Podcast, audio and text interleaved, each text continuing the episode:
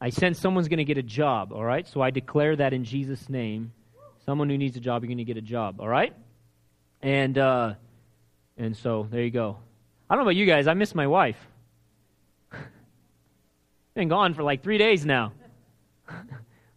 and on the third day, she came back.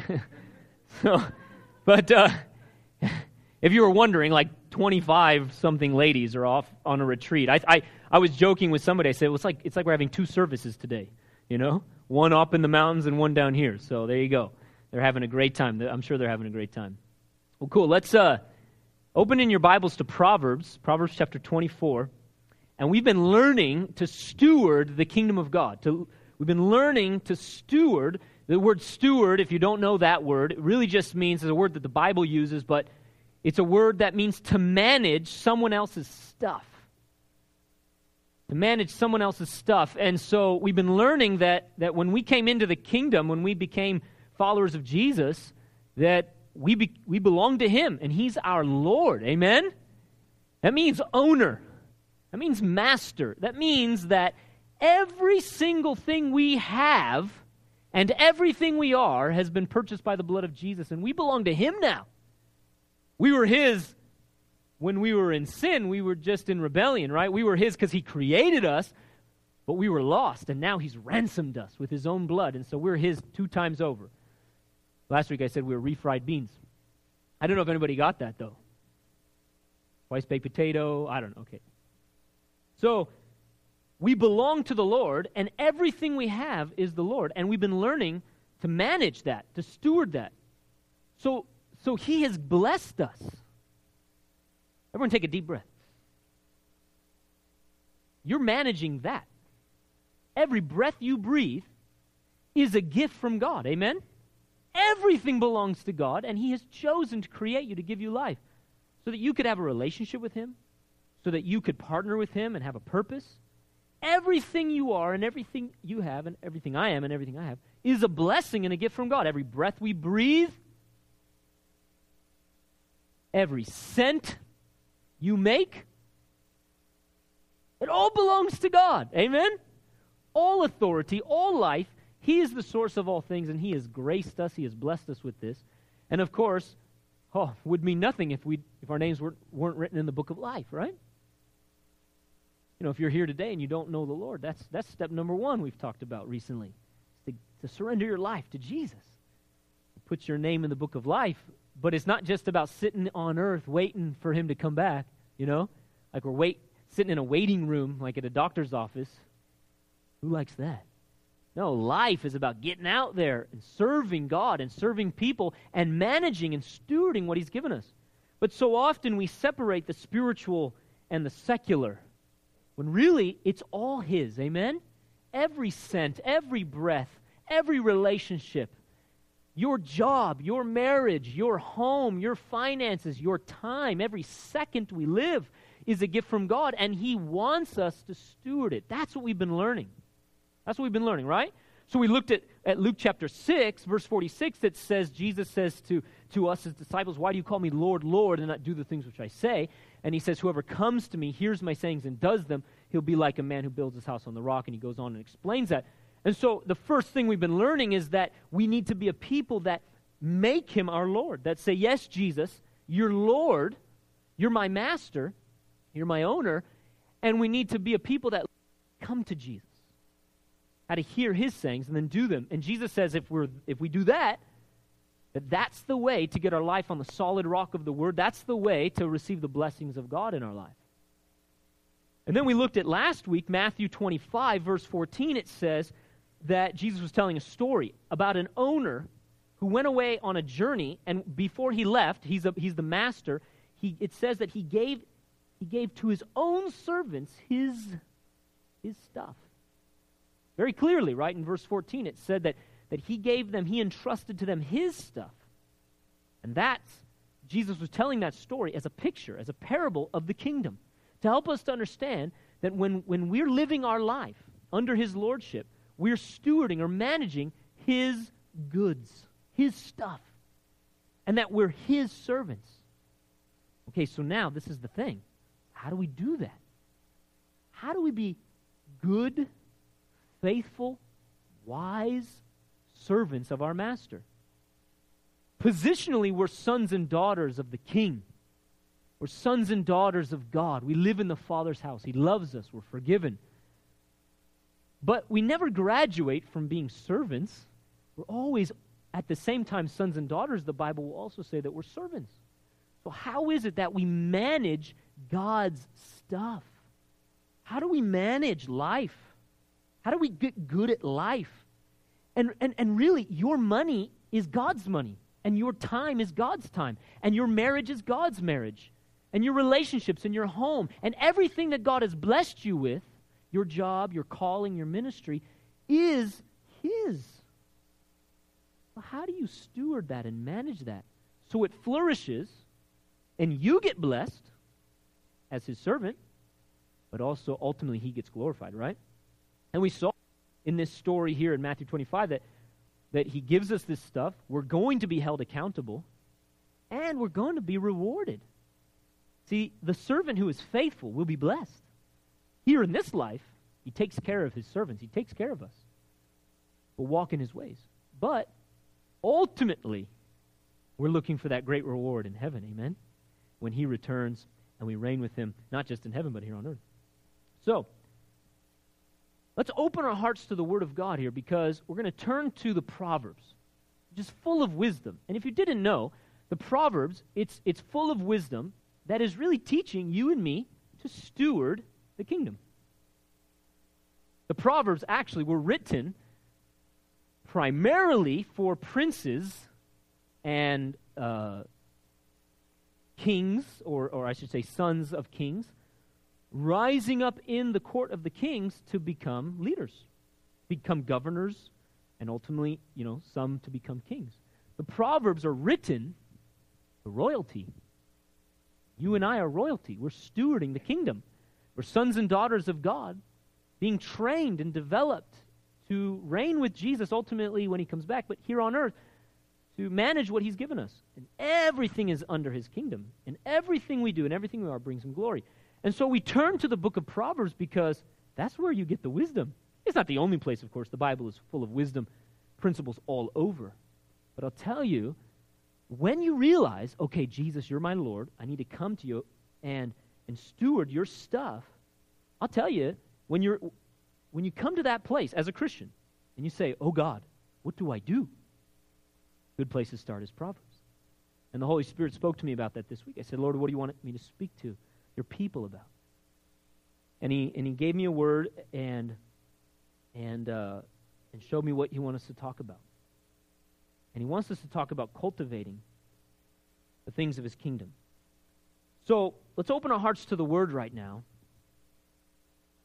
Do ask that you would speak to your people and give us wisdom and understanding. And just as David said, Father, I ask that you would teach us your ways. Show us how to walk in your ways. Lead us in your truth and teach us. Just right now, even in your own way, open your heart to the Lord and to the Word of God. Just say, Lord, heart to you. And tell the Lord right now, just under your, under your breath, just say, Lord, teach me your ways. Teach me your ways right So, Father, we open our hearts to you. We need your wisdom, and we ask that you would show us how to honor you and bring you glory by stewarding the kingdom. In Jesus' name. Amen? All right. So, in Proverbs chapter 24, I don't know if I told you 24. Proverbs chapter 24, verse 30. He starts off in verse 30 saying this. Proverbs chapter 24, verse 30. he says this, the, the, the, the teacher in Proverbs. Most of these are Solomon's, but not all of them. He says, I went by the field of the lazy man and by the vineyard of the man devoid of understanding. And there it was, all overgrown with thorns. Its surface was covered with nettles. Its stone wall was broken down. When I saw it, I considered it well. I looked on it, and I received instruction. And this is the instruction a little sleep, a little slumber, a little, of fo- a little folding of the hands to rest so shall your poverty come like a prowler, and your need like an armed man. I know it's a real cheery verse, isn't it, right? Whew. Yeah. So the, the, the, the, that's what the Proverbs are. The Proverbs are wisdom from people who have watched either their own lives or other people's lives. The Proverbs, to be honest with you, they're actually, and it's actually, um, this is actually the nature of the word proverb in the Hebrew. I won't go into a word study right now, but they're actually to be like mirrors. They're, a proverb is, is, a, is a picture that teaches you. You're to look into the Proverbs and you're to see yourself. Sometimes you see others, but you're to see yourself and to see am I the wise or the fool? Am I the righteous or the wicked? Am I, am I the lazy or am I the diligent? They're, they're to be mirrors. To give you an example, if you've ever said, like, if you've ever, if you've ever used someone else's name as a positive or a negative, you know, like sometimes we joke around with each other and we all, like, if good friends, like maybe, uh, okay, for example, Dave Metzger, our, uh, our first pastor, sometimes it happened like two weeks in a row, which became like so really funny. He never did this, but it happened two weeks in a row. When he was preaching, he had paper notes inside of his Bible. That's why I use an iPad now. No, I'm just around. He had paper notes in his Bible, and like two weeks in a row, they like all came out of his Bible, flew and fluttered all around, you know, and he didn't know what to do. And it happened two weeks in a row. Okay, so then if anybody did something like that, what would we all joke, right? Oh, you pulled a Metzger. Right? It's just a joke. It's just a joke. But that's, that's, that's what we mean by a proverb. That, that's actually what the Hebrew, one of the words for the Proverbs, means. It is a picture of a person you either want to be or don't want to be, right? Oh, you pulled a Turner. Oh, you pulled a Courtney, right? Like, but sometimes we do it jokingly. Sometimes we really mean, I don't want to be like that person. And other times we want to be like that person. Okay, that's a proverb. So what's going on here is this guy is walking down the street and he sees a house where the wall is cracked and fallen down and there and all like the the trees instead of blossoming with fruit on it they're they're overgrown with thorns. And there's weeds. It's not beautiful. And it's not really functional. Right? It's it's kind of ugly it's run down, it's in disorder. And he stops, the, the, the, the, the, teacher in Proverbs stops, and he says, And I received instruction. Right? He's making observations about life and gaining wisdom. Right? And he says, A little sleep, a little slumber, a little folding of the hands to rest. Right? A little, a little extra sleep. Now, it's good to sleep. We all need about eight hours of sleep. But too much sleep is not good. It's good to rest, like take a Sabbath, right? One day a week. But too much rest is not good, right? It's okay, you go watch a movie, but too much TV, too much leisure, too much play, right? It's not good. Why it's important for us to teach our children yes, have fun, but life is not all about fun, right? Life is about enjoying God and enjoying people and enjoying work, but it is not just all about having fun, right? So, uh, this guy looks and he, and he realizes, man, just a little bit of that. And what, what does he say? Your poverty will come on you like what, though? Like a prowler or like an armed man. Meaning it happens suddenly. Suddenly. And didn't we see that a couple weeks ago on Easter? That a person builds their life on the sand, and then the storms come, and boom, everything falls apart, and they say, It was the storm. It was the storm. It was the circumstance. Oh, really, was it? Or was it that you weren't prepared for the storm, right? And that's what happens when we live in complacency or what this guy says laziness. When we're not diligently doing what God's called us to do, we're setting ourselves up for a sudden problem. The sudden problem was the circumstance, but we were the ones who set it up for that. So, this is what the Lord, this is a simple principle here, foundational for stewardship. What you cultivate will flourish. Wow, profound, right? And what you neglect will fall into ruin. That's what this proverb is about. What you take care of, what you cultivate, what you pay attention to, what you work on, what you diligently take care of will flourish. And it will ultimately bring blessing to you and glory to God, right? But what you neglect will fall into ruin. And because we're stewards, the Bible calls that squandering, wasting what God has given us. Because it's not yours to begin with, right? That's the weight of this. That it's in the Bible, it's not just our stuff, it's God's stuff. And when you're managing someone else's stuff, if you're not managing it well and taking care of it, and your master comes over and looks at it, He'll say you're squandering what he's given you. See, see, think about it. If it's just you and me, if it's just you and me dealing with my stuff, right? It's my stuff. Well, I can do with I can do with my stuff whatever I want. I, I don't I don't I can take care of it or not take care of it, right? Who are you to judge me? Right? Don't don't don't judge me. I can just do whatever I want. It's my life. But that's the thing. It's not your life. It's his life. You ever notice like you're, you're far more diligent to, let's say, dress up when you need to impress somebody, like a job interview, or get your house ready when people come over? You're, you're far more apt to maybe watch your words around somebody. Let's say maybe you're on a date and you're trying to put the best foot forward. Well, so think about it. If you're a manager and your owner is visit your store today, he says, Hey, I'm going to be there, or tomorrow, it's Monday. I'm going to be there on Monday, and I'm just going to check out how everything's going in the store. Aren't you going to make sure everything is just a little bit cleaner? I mean, even if you're a good steward, you're just going to, just a little bit better, right? Aren't we a little bit motivated to, oh boy, I need my manager to see that, th- that everything's going good, right? That's called accountability. We're far more apt to be diligent when what? When we recognize that it's not just our stuff, it's His stuff, and we're going to be held accountable. What you cultivate will flourish. It is a principle in the Word of God that you cannot defy. But a lot of times, what we know to be the case in the natural realm, like some of you might be really good at cultivating things in the natural realm, we neglect in the spirit realm. A lot of times, we lie to ourselves about things, or we ignore things, or we're afraid to deal with things, or we hide, or we make excuses. But none of those things will get the job done. If you don't cultivate it, it will fall into ruin. No matter what the excuse is, it will fall into ruin just by the virtue of neglect.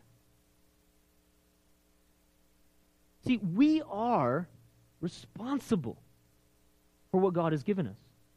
I don't mean in any way that it's not His power. Of course, we need His grace and His power living inside of us. But we are responsible, as we saw in Galatians 6 7. Do not be deceived. God is not mocked. For whatever a man sows, that he will also reap. You're not responsible for what you can't do, but you are responsible for what you can do. For example, the person wasn't walking by on the road looking at the house making this assessment about laziness uh, to a person who is disabled or something like that, right? We're, what, what you can't do, we, we understand. We're not talking about judging somebody who, who doesn't have a physical ability or something. That's why the Lord wants to come and heal us. But when we have a lack, when we have an inability, when we have a spiritual lack, or a lack of wisdom or skill in a particular area of our life.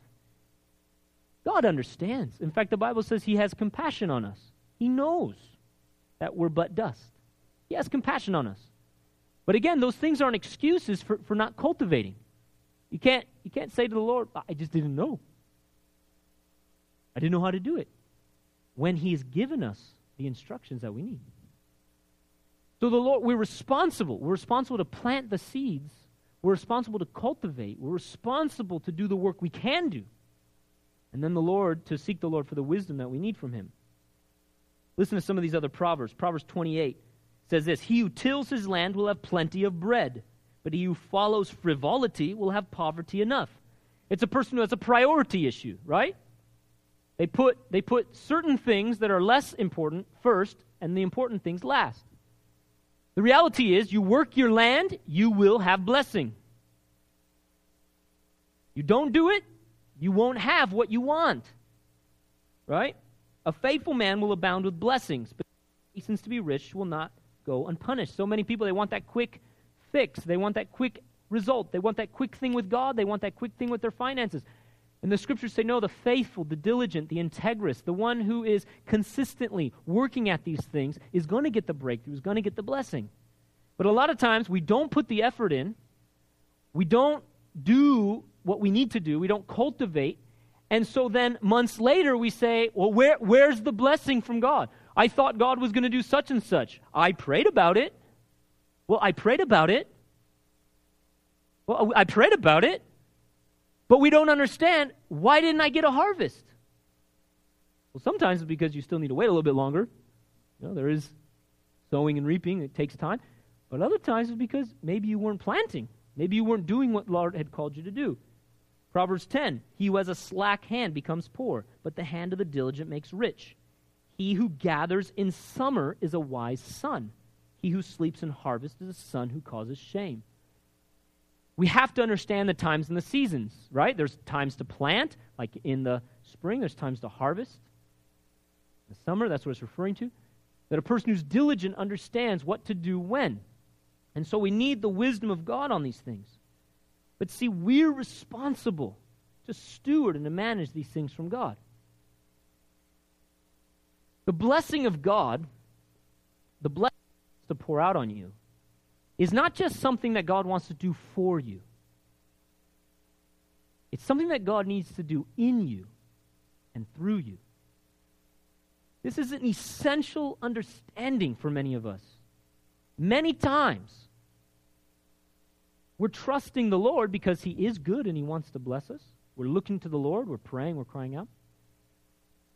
But we don't understand how the things work in the spirit realm. And so we expect that God is supposed to do something for us. God bless me. God do this. God do that. And we're telling God what to do as if we're His Lord, right? And asking Him, Lord, Lord, I need you. Lord, show me your ways. God, what do you want me to do? Lord, what's your will so that you can bless that? And a lot of times, what we think is that God needs to do something for me. I mean, look, when you're in a just in a mess and you've messed up and you're drowning and you say, God, save me, of course, He's going to pull you right out. He's going to help you. But then He wants to rebuild you. He doesn't want us to be babies, He doesn't want us to be robots, He doesn't want us to be fools. He wants to train us up as sons and daughters of the King to steward His kingdom. And so it's not what He needs to do for you. We need to stop thinking like that. God, do this for me, do this for me. No. It's What He needs to do in you. He wants to bless you, but He won't do it unless you're involved. He won't bless you if you can't handle it. He has to. He's determined to this. This is how the kingdom works. If you don't like it, take it up with the boss, right? He has to work it in you and through you. He can't bypass you. He won't do it. He won't do it. It's how the kingdom works. But we don't like that, do we? Because that means pruning. That means work. That means I have to come, hear, do. Come to Jesus, hear his sayings, do them. That means, you mean you want me to dig? You want me to dig and lay the foundation on the rock? Yeah, there's only one way. You, you want, you want me to be honest about that sin in my life? Yeah, it's the only way. You cannot bypass. He won't do it. He says, if you're faithful in the little, you'll be faithful in much. He has to work it through you. What he's doing is cultivating you to be a person that can receive and manage, steward, carry the blessings he wants to give you. And so if you don't let him work in your life, if you don't seek wisdom, if you don't cry out to God, if you don't come to Jesus, hear his sayings, do them. If you're not doing those things, you won't see the blessing and the breakthrough. Think of it like a, a father who wants to bless his son. His son's a teenager. He wants to bless his son. He wants to give his son a car. But first, before his son can have a car, his son has to have a license. Before he can have a license, he has to do what? He has to take a written exam. Before he can take the written exam, he has to study. And then once he studies and he takes the written exam, he has to he has to uh, pass the written exam, then he has to drive, right? He has to have so many hours behind the wheel and practice and work at it. And then once he's practiced, he goes and takes another test, the, the behind the wheel driver's test, right? Do you think it would be fair for that son to say, Father, you have not given me the car that you promised me? But, son, you haven't taken your test yet. Do you see a lot of times we're telling God to do something for us that He wants to do and has promised? He has promised it in His Word. And His promise is to call us up into maturity. But we're sitting here saying, You didn't do it yet. Instead of saying, Father, thank you that you want to give me the car, what do you need me to do to get ready for that? What, what do I need to do? What's the step? See, you don't have to have everything figured out. Just like a good father to, to a good son, the father would be there to say, Now, son, you need to do this, this, this, and this. But the father's not going to do it for him. And by the way, where a mom or a dad, sometimes we want to do things for our children, which is not good, right? You're not teaching them responsibility. But listen, you can't do everything for them, right? You can even get your kid a job, but guess what? You can't make them show up on time. See, so when you make them, when you do their homework for them, and you do this for them, and you clean their room for them, oh, oh, you think you're helping them, but you're not, because you can get them a job or fill out their application for school, but it happens when they're actually in the classroom, or what happens when they're actually at the workplace, right? What I'm saying is, you can do some things for your kids, and it's appropriate when they're two, but it's not appropriate as they get older. Listen, it's the same thing with God towards us. He loves us too much to treat us like babies. He loves us too much. And He has to work in us, and He has to work through us to make us faithful. And He's teaching us to cultivate the things of the kingdom. So, like the Father, He wants to give the kid the car. He wants to pro- give you the promises of God. He wants to bless you. He wants to increase you. He wants to promote you. He wants to do all these things that I've shown you in the Word of God. But He has to work it through you. So the father has to say, Now, son, study for the test. Now, son, go take the test. And when the son has a problem, the father, of course, would come right alongside and say, Let's study together. The father is not like pushing you out, making you do it on your own. The father wants to help you. But you, he can't believe God for you. And he can't obey God for you.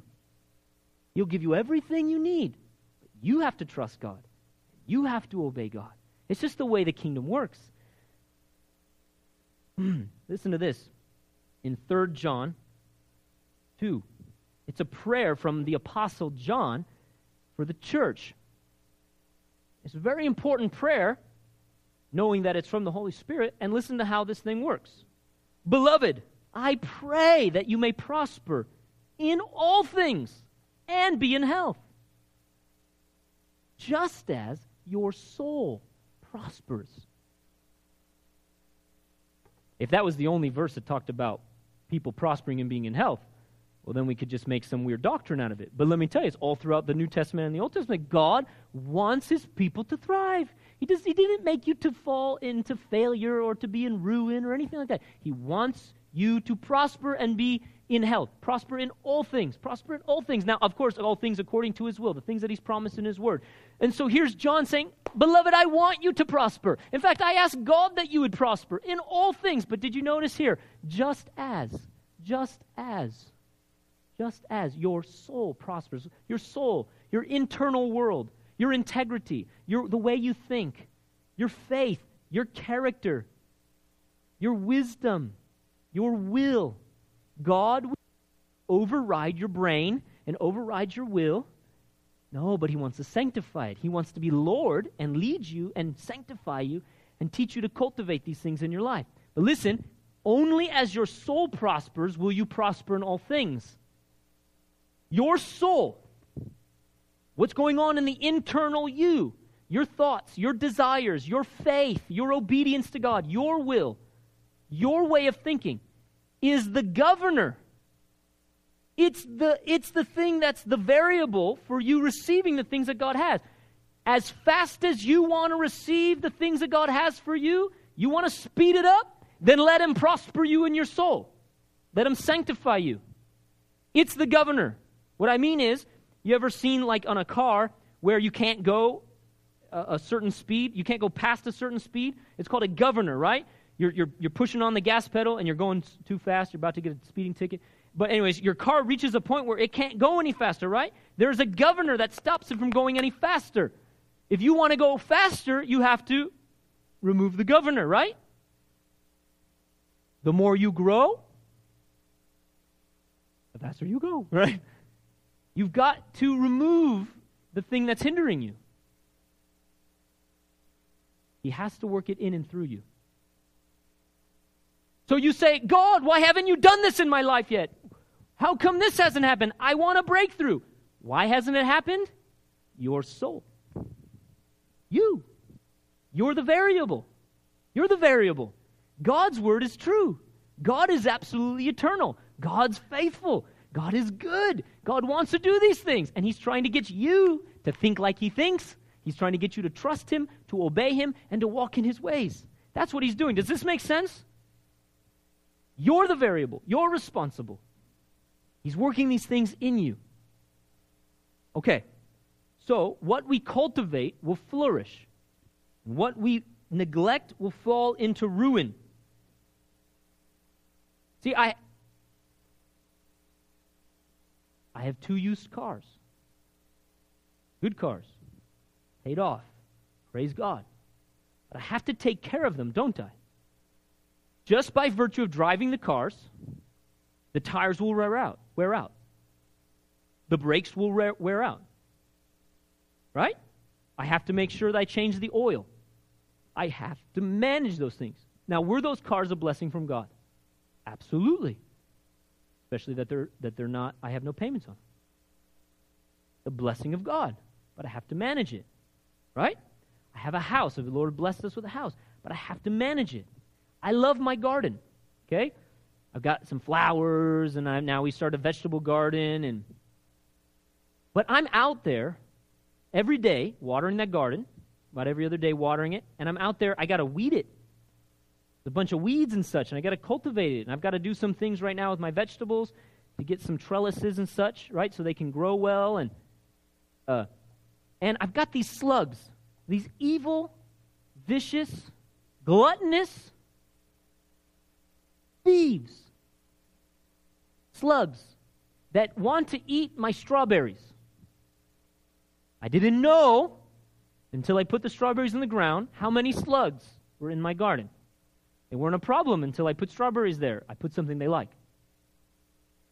See, the reality is is that there's stuff that's always going to come in. I'm constantly weeding my flower bed. I've got these nasty green weeds, and my goodness, I don't know what to do with them except I just keep pulling them, pulling them, pulling them. And, I, and there's some areas I want to plant some more stuff, right? Here's what I do, though. Think about it. If I take, if I, if, if you take a step back at, at, at, at your garden, if you see weeds and you see things falling apart and you see things that are dead, and of course you don't judge a garden necessarily in the wintertime, you know, when things are dormant, but like in the springtime, right? But if things are overgrown and the thorns and the weeds and everything, well, you know there's something wrong, right? Maybe you're not watering it, maybe you're not taking care of it. And so you have to think in terms of like a vision, like what, what do I want it to look like? See, all of us know what something beautiful is, right? In fact, because you were made in the image of God, you're able, even if you're not a Christ follower, by the way, so those, those of you who are wondering about people who don't know Jesus, every human being can imagine what is the right thing. I know people get hardened and deceived by demons, but every person can imagine what it, a healthy marriage looks like. Want to know why? Because we long for it, and when it's not there, people feel un, you know peace. I mean, they don't feel peace; they feel turmoil or such. See, so I can look at my garden and I can say that these flowers, this is how I kind of want it to look. Now, I, am not like an awesome, crazy gardener person, okay, so don't think like that. I just mean like, I can look and say, that I want it to look nice. Like, like my grass, it looks pretty much the way I want it to look. When we first moved in, it's like all weedy and everything. I can look at it and say, okay, I've gotten rid of most of those weeds, I'm taking care of it and such. Right? But I can look at other parts and say, oh, I don't, I don't like those weeds, I want to get that out of there, right? You look at it and you can see what you want it to be, what you don't want it to be, that kind of a thing. Think about that. What you cultivate will flourish, what you neglect will fall into ruin. So take a look at your life right now. All the Lord's. What's going on in your life? You ask the Lord right now God, show me. Show me my life. Right?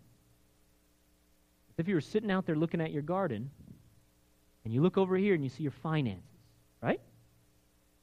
You look over here and you see your property, your stuff, maybe some cars or a house or whatever, your apartment or whatever. You look over here and you see your marriage. Or you see your family relationships. Or you look over here and you see your kids. You look over here and you look at your work. You look at your ministry. You look at the things that God has said to you or promised you or called you to. And you ask yourself, is it thriving? Is it what it, is it what it's supposed to look like? Or is it falling apart? Are there weeds? Are there thorns? Have things been falling apart? Have you been neglecting some things? Does it make sense? What's going on on the inside of you? Think of your own soul as the garden of your heart, where the Holy Spirit wants to do what? Cultivate the fruit of the Spirit in you so that you can carry the blessing of God. Look on the inside of you. Do you see the fruit of the Spirit? Do you see one fruit, a little apple of love? Or do you see a, a tree flourishing with the fruit of the Spirit? Do you see godly character there? When you look into the different rooms of your heart,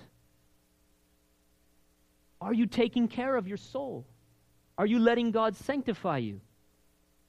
Or have you shut the door to an area of your life and you're hiding it from God and yourself, thinking if I ignore it, it'll be fine?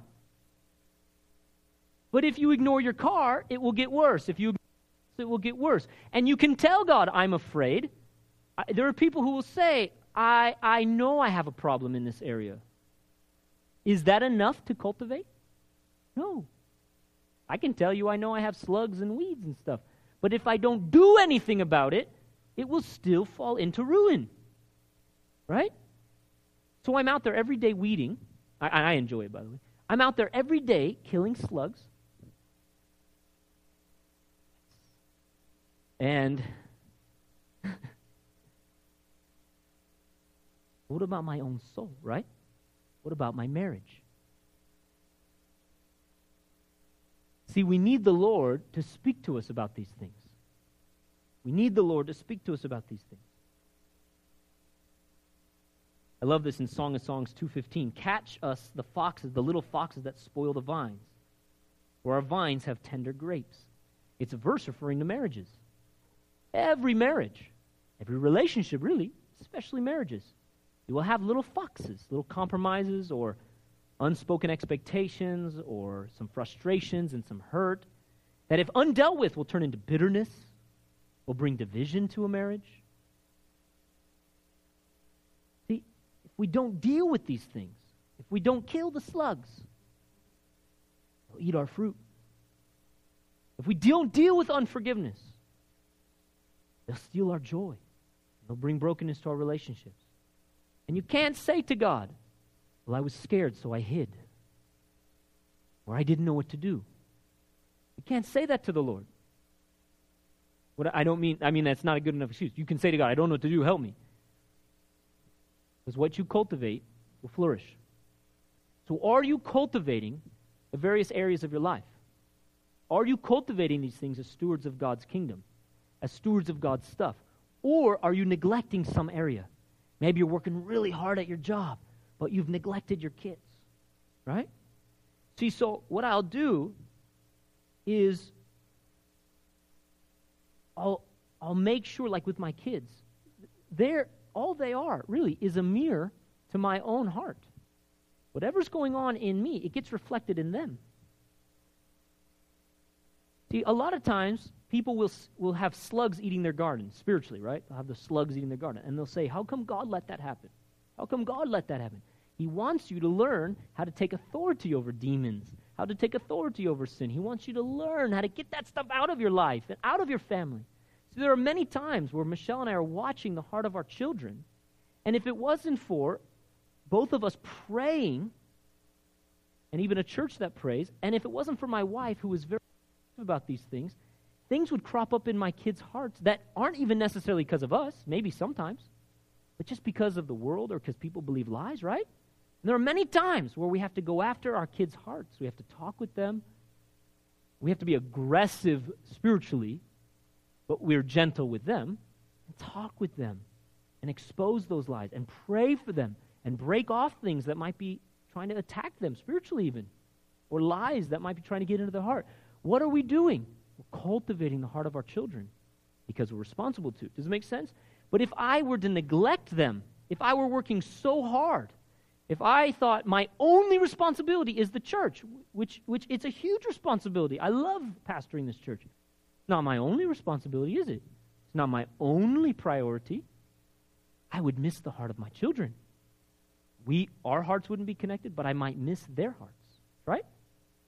See, a lot of times when Michelle and I are, are struggling with an argument, times, you know what we've got to do? Just go have some fun. Go out on a date, talk, enjoy one another. You know what that is? That's, that's like weeding, right? That's like just doing the basic maintenance of life. See, I'll go out one on one with my kids just to cultivate that friendship, but it's, I'll be, I, I don't mean to say this in a negative sense, but, but it's like maintenance.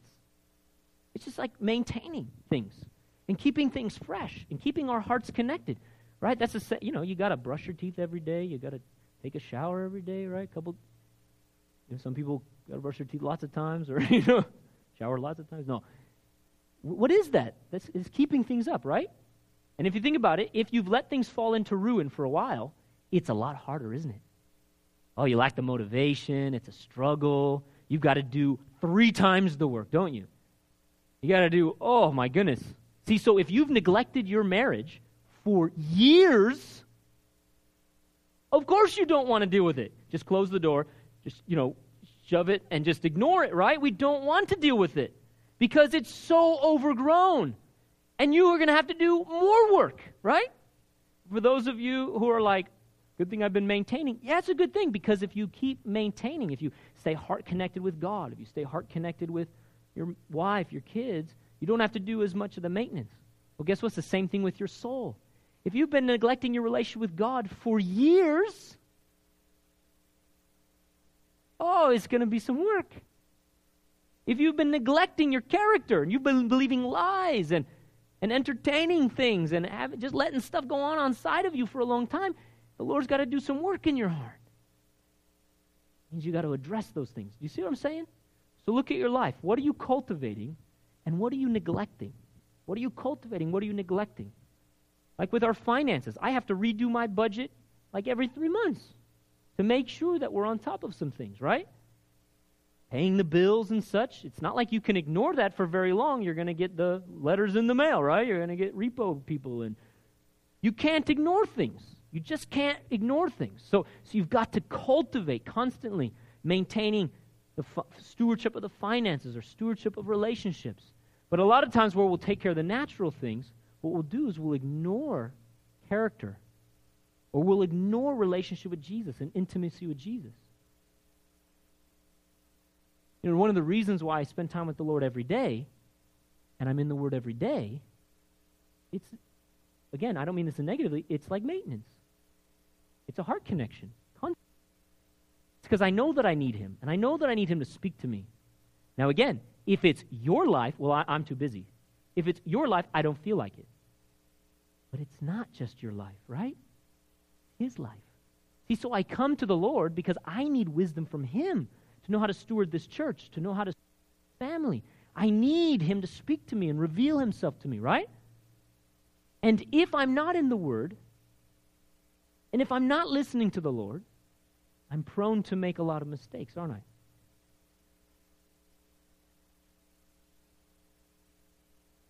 This is why we need to seek the Lord. All right. So, this is what we need. We need to ask the Lord, Lord, show me. Show me where do I need to cultivate? What areas of my life? Okay? We go back to how we started. Lord, show me your ways. Show me your ways. Show me what do I need to do in these areas, all right? That's what the Lord wants us to do right now. The Lord wants us to respond to him and ask him, to invite him to speak into these areas. And as we as we press into this as a church, the Lord's going to give us specific wisdom and the Lord's going to show us how to steward these things, and the Lord's going to show us how to come to him to hear his voice and to know how to hear him for these areas of our life. But, but the Lord just wants us to understand if you're not cultivating it, it's time to start, right? If you're not cultivating it, Lord, what do I need to do to pay attention to these areas of my life? All right, go ahead, Tom.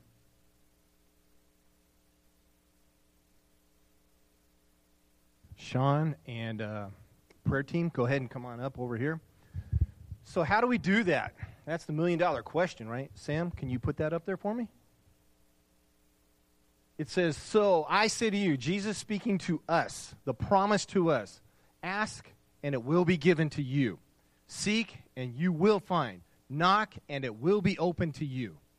Verse 10, please, Sam. For everyone who asks receives, and he who seeks finds, and to him who knocks it will be open unto us, or you, or me. That's a promise. I was talking to my wife this week, and there's some stuff that's weighing really on my mind and my heart. And it's really absorbing in a whole lot of stuff in my life.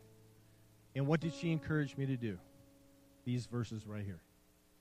And I feel a whole lot better today about it. You know, I admit, I feel a whole lot better today about it. So, how do we do this? How do we seek? How do we knock? How do we ask? It's just as simple as I'm talking to you right now. For those, I don't know where all of you are at in your journey with Christ. And you say, but Tom, that's so simple. Exactly. Exactly. It's not complicated. It's pretty black and white, right, Pastor? God says, if you want more of me, ask. If you want more of me, seek. If you want to know what I'm all about, knock on the storerooms of heaven and I'm going to flood you with them. As Pastor Dave's talked about today, there's someone out here who's going to get a job. Why? Because he's been seeking God with you and for you. And the Holy Spirit's saying, Yes, it's right and it's time. You have sought, you, you ask, you seek, and you knock. I'm going to ask you to stand at this time, and I'm going to ask you as a response to repeat these words with me, starting with verse 9 again. Sam, please. On three. One, two, three. So I ask you, ask, and it will be given to you. Seek, and you will find. Knock, and it will be open unto you. For anyone who asks receives, and he who seeks finds, and he who knocks will be open. Lord God, as we stand on this promise that from Hebrews 13 8 it says, You are the same yesterday, today, and forever. That those that the promise you made back then is just as real today.